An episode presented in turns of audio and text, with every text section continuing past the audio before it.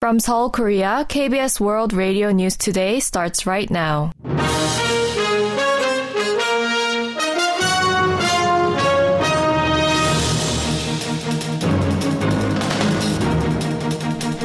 On today's broadcast, the total fertility rate in the country plunges to a record 0.65 in the fourth quarter last year amid growing concerns over chronic low births. The government begins delivering return to work order through in person visits to the homes of trainee doctors who walked off the job in protest of a planned med school admissions quota hike. The Constitutional Court rules the current medical law prohibiting medical professionals from revealing the gender of the fetus before week 32 of pregnancy violates the Constitution. This is KBS World Radio News. I'm Daniel Chen.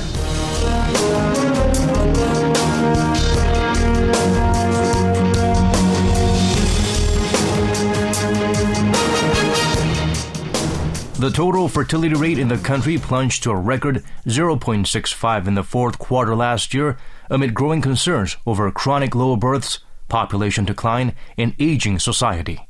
Yun So-young reports. The nation's total fertility rate, the number of children that would be born to a woman in her lifetime, fell to an all time low of 0.65 in the fourth quarter of last year and 0.72 for all of 2023. This means that on average, 100 women would give birth to 65 children in South Korea.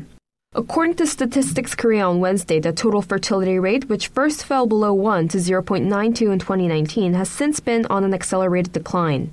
The statistical agency said the drop likely stems from a gradual decrease in the number of marriages since the outbreak of COVID 19 in early 2020. The agency said 230,000 babies were born in 2013, down 7.7% from a year earlier.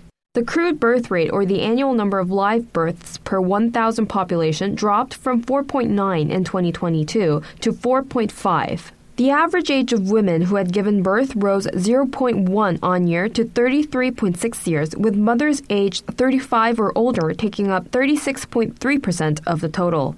Meanwhile, the number of deaths last year fell 5.4% to 352,700, with the population naturally contracting 122,800 for a four year streak of decline. Yun So-hyang, KBS World, Radio News.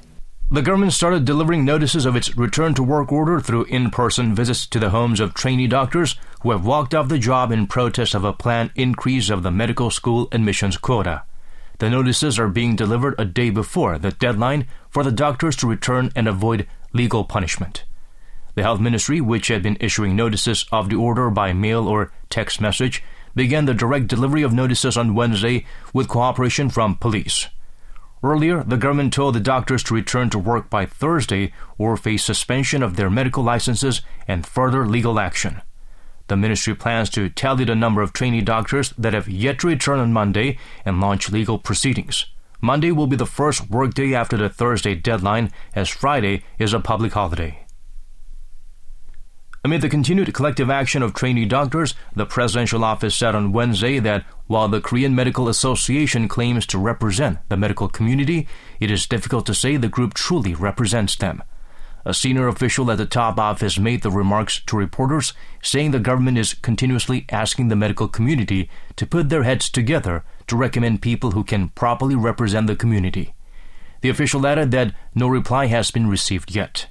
Regarding a claim by chiefs of 40 medical schools that an admissions quota increase of 350 would be appropriate, the official said that the issue of personnel supply and demand in healthcare is a matter for the government to decide under the Constitution and law.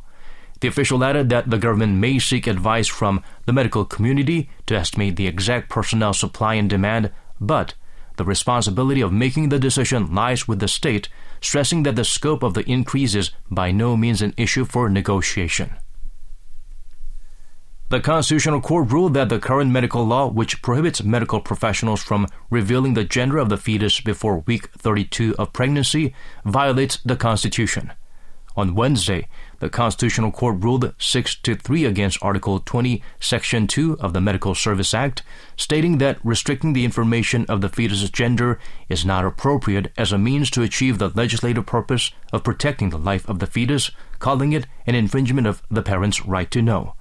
The law was previously a provision to prevent abortion of female children based on the past ideology of preferring boys.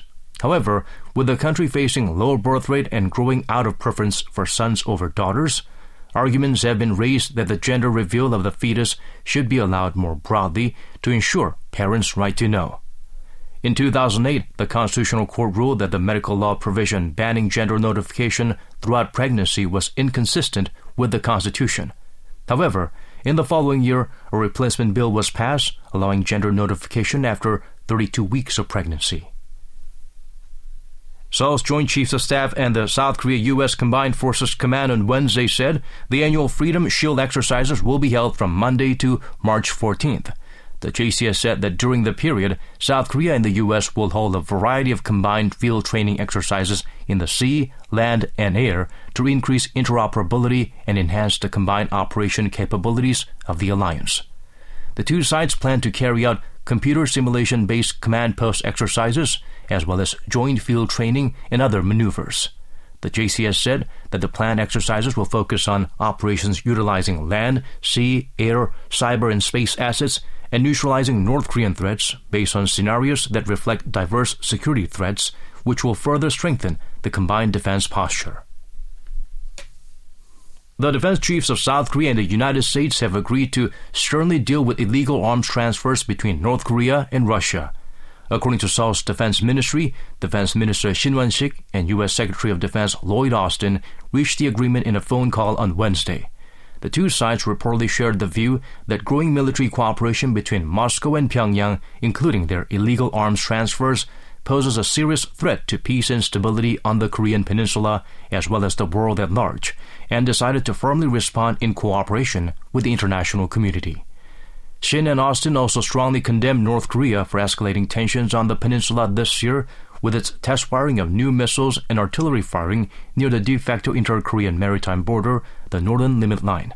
The two sides reaffirmed the importance of maintaining a strong South Korea U.S. combined defense posture and close bilateral coordination to deter threats from the North.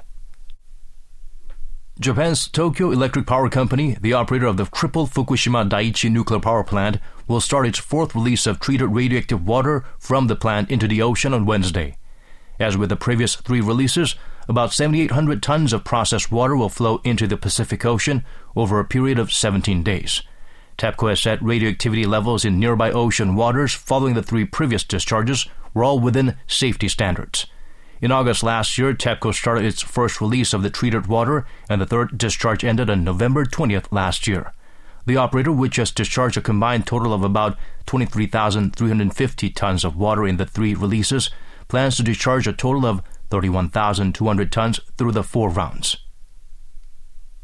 Facebook founder and Meta CEO Mark Zuckerberg, who's visiting South Korea for the first time in 10 years, met with LG Electronics CEO Cho Joo-wan on Wednesday to discuss ways to enhance corporate collaborations in the extended reality sector. Zuckerberg held a luncheon with Cho, as well as other senior officials from the South Korean electronics giant in Seoul, where they discussed the direction of next generation XR device collaboration and the possibility of future collaboration surrounding artificial intelligence development. The benchmark Korea Composite Stock Price Index climbed 27.24 points or 1.04% on Wednesday to close at 2,652.29. The tech-heavy Kosdaq also inched up 9.64 points or 1.13% to close at 863.39. On the foreign exchange, the local currency weakened 2.61 against the US dollar, closing the day at 1,333.61. And that's the news from KBS World Radio's News Center in Seoul. This has been Daniel Chen.